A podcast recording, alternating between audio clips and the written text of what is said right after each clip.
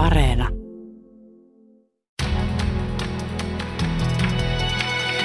Kuuntelijaklubi. Radio Suomen ja tietenkin Yle Areenan kesässä tapaamme jälleen eri aloilta tuttuja kutsuvieraita. He kertovat omin sanoin elämästään ja elonsa varrella oppimistaan asioista ja soittavat lomassa valitsemansa musiikkia.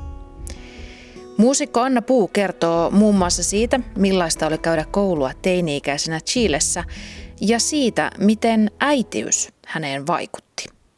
Äitiys muutti elämässäni monta asiaa. Usein sanotaan, että kolmekymppisenä naisen kriisi liittyy rakkauteen ja nelikymppisenä työhön. Minulla kolmekymppin kriisi liittyi molempiin. Aloin kyseenalaistaa koko identiteettiäni. Aloin miettiä, millainen on minun tulevaisuuteni. Tuntui, että olin taas samassa tienhaarassa kuin ennen Idolsin hakemista. Ahdisti ja aloin tuntea taas sisäistä painetta muutokseen. Työ oli muuttanut elämäni. Kamppailin koko ajan oman ja artisti-identiteettini kanssa. En ollut vielä sellainen artisti, joka halusin olla, eikä mahapystyssä tehdyt keikat ainakaan helpottaneet ristiriitaa. Kun siihen tuli vielä äitiys, kaikki meni yhtäkkiä solmuun. En tiennyt, mitä halusin. Tai siis tiesin haluavani olla hyvä äiti, mutta halusin olla myös upea ja taitava muusikko. Olo ei todellakaan ollut upea. Kropassa oli tapahtunut valtavia muutoksia. Enkä aio valehdella, etteikö se olisi vaikuttanut itsetuntooni sekä naisena että esiintyjänä. Se oli karua. Jotkut sujahtavat raskauden jälkeen saman tien vanhoihin farkkuihin, mutta minä jouduin taistelemaan löytääkseni kroppani. Ja kaikki tämä julkisen silmän alla. Vanhaa ei saanut enää takaisin, nyt oli tämä uusi minä. Mutta kyse ei ollut vain ulkoisten asioiden kanssa painimisesta, vaan myös mielessä mylläsi. Se oli kokonaisvaltaista. Jos minulla oli aiemmin ollut epäselvä kuva itsestäni artistina, niin nyt myös omat ääriviivat olivat epäselvät. En tiennyt, mitä halusin elämältä. Minulla on aina pitänyt olla päässäni joku selvä mielikuva, jota kohti menen. Olin kaksi vuotta ollut kiinni tyttäressäni ja kiertänyt pitkin Suomea. Sahara-albumin tiimoilta keikat oli nyt keikkailtu ja piti alkaa suunnitella uutta albumia. Ja sisälläni vain kohisi. Radio Suomen kutsuvieraana musiikin tekijä Anna Puu pohtii elämänsä suuria muutoksia ja sitä, kuinka ne tapahtuvat samalla, kun hän soittaa biisejä eletyn ja koetun elämän varrelta. Kutsuvieraan toimittajana on Katarina Blunkvist. Anna Puun lisäksi kesän kutsuvieraina tapamme muun muassa näyttelijä Hannu-Pekka Björkmanin, juuri 70 vuotta täyttäneen tanssija Jorma Uotisen ja löytöretkeilijä Pata Degermannin. Ja nämä jaksot ovat musiikkivalintojen kerran kuunneltavissa Yle Areenassa vuoden ajan. Kuuntelijaklubi. Kun Riikka Suominen kirjoitti kirjan Suhteellisen vapaata, jossa hän käsitteli haluttomuutta parisuhteessa ja avoimia suhteita, hän huomasi, että ihmisillä oli aiheesta paljon sanottavaa. Parisuhdenormien räjäyttämiselle oli yhä tarvetta. Sinkkujen seksielämää ruoditaan avoimesti, mutta parisuhteiden ympäriltä tabuja ei ole purettu. Vallattomia suhteita ohjelmasarjassa kyseenalaistetaan vallitsevia näkemyksiä rakkaudesta ja seksistä ja kuullaan tosia tarinoita suhteista, jotka eivät mahdu vallitsevaan normiin.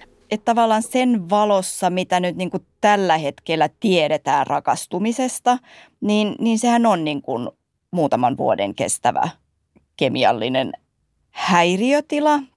Ja, ja tavallaan niin kuin – niin kuin olemassa olevan tiedon valossa vaikuttaisi siltä, että se niin kuin tila ei voi jatkua koko elinikää. Jo, jo sikälikin, että siinä tilassa esimerkiksi niin kuin ihminen on, niin kuin, ei tarvitse unta samalla tavalla tai ei tunne nälkää, haluaa harrastaa seksiä silleen, niin kuin, että, että limakalvoista viisi ja, ja niin edelleen ja niin edelleen. Ja se ei tavallaan ole niin kuin semmoinen kestävä ratkaisu.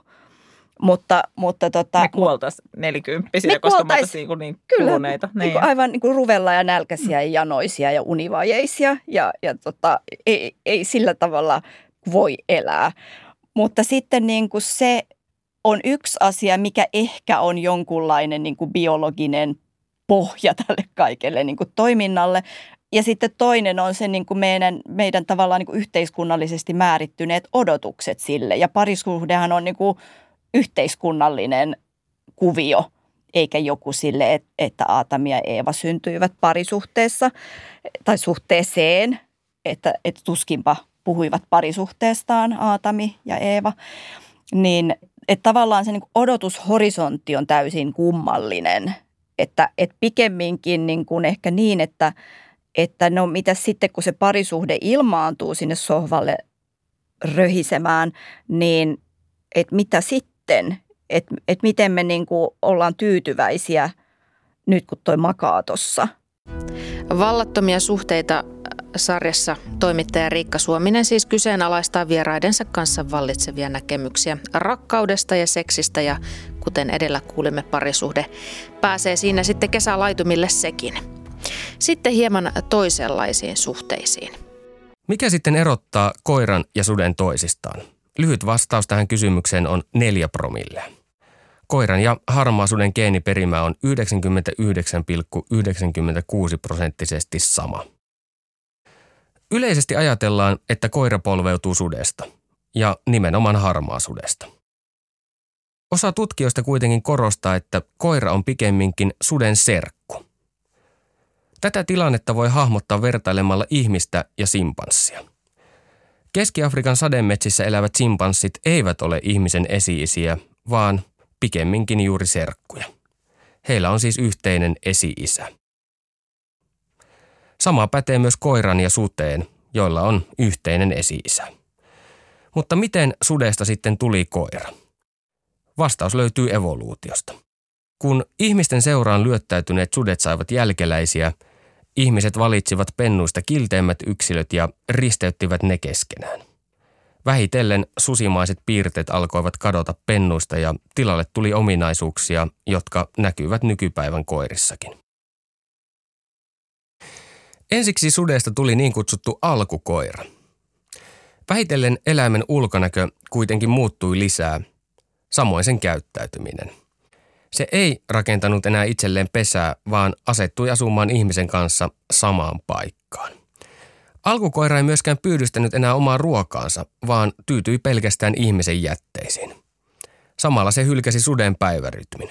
Alkukoira nukkui yöt ja valvoi päivät, kuten ihminen. Ja kun kehitys jatkui, alkukoirasta tuli lopulta oikea koira. Koiria ja ihmisiä on tarina ihmisen turhamaisuudesta, itsekkyydestä ja häikäilemättömyydestä, mutta se on myös tarina kahden nisäkäslajin välisestä luottamuksesta, kunnioituksesta ja rakkaudesta. Koiranomistaja ja toimittaja Panu Hietaneva vie kuulijan matkalle koiran ja ihmisen yhteiseen historiaan ja selvittää, kuinka koira on auttanut ihmiskuntaa tutkimusmatkoilla, sotatantereilla ja kansainvälisessä politiikassa. Kukaan ei tarkalleen tiedä, milloin ihminen ja koira löysivät toisensa, mutta vanhin todiste näiden kahden nisäkäslajin yhteiselosta on 26 000 vuoden takaa. Koiria ja ihmisiä sarjan ensimmäisessä jaksossa perehdytään historiaan. Kuinka sudesta tuli koira ja miksi koira ja ihminen alkoivat viihtyä toistensa seurassa. Toimittajana on siis Panu Hietaneva ja sarjan kaikki kahdeksan jaksoa eli ihmiskunnan haukkuva historia on kuunneltavissa Yle Areenassa. Kuuntelijaklubi.